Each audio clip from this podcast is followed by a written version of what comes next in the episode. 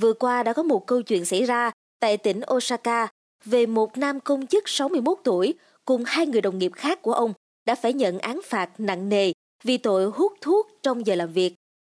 Câu chuyện này thực hư như thế nào và mức án cho hành vi này ra sao? Hãy cùng với podcast Báo Tuổi Trẻ tìm hiểu ngay nha!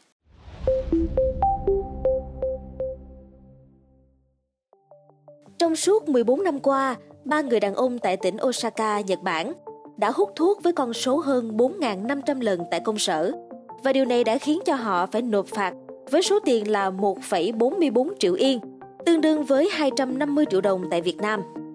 Bên cạnh đó, ba người vi phạm còn bị cắt giảm 10% lương trong 6 tháng.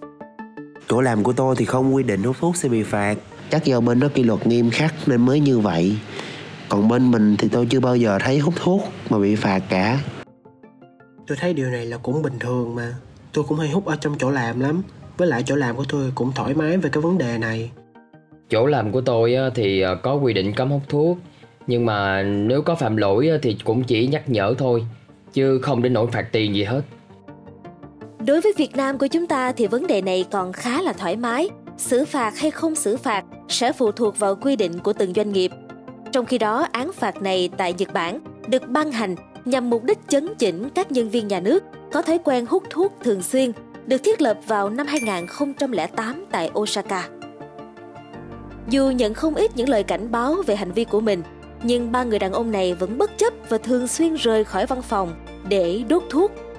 Vào khoảng tháng 9 năm 2022, sau khi phòng nhân sự nhận được tin báo về việc vi phạm quy định của ba người, lập tức từng người trong số họ đều bị điều tra, nhưng lại không một ai dám thừa nhận về hành vi của mình. Thậm chí họ còn nói dối thay cho hành động này trong một cuộc thẩm tra vào tháng 12 năm ngoái. Oh no! Cuộc điều tra sau khi diễn ra đã đi đến kết luận rằng người đàn ông 61 tuổi được xác nhận là vi phạm nghĩa vụ tận tâm của đạo luật dịch vụ công cộng địa phương. Hơn 14 năm qua, làm việc tại cơ quan tài chính, ông đã ăn cắp giờ làm 4.512 lần, tương đương với 355 giờ 19 phút. Tuy hành vi này không quá nghiêm trọng, nhưng đối với Nhật Bản, quy tắc là điều được đặt trên hàng đầu.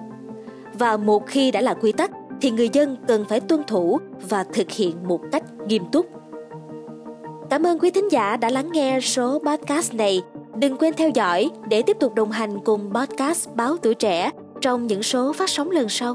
Xin chào tạm biệt và hẹn gặp lại!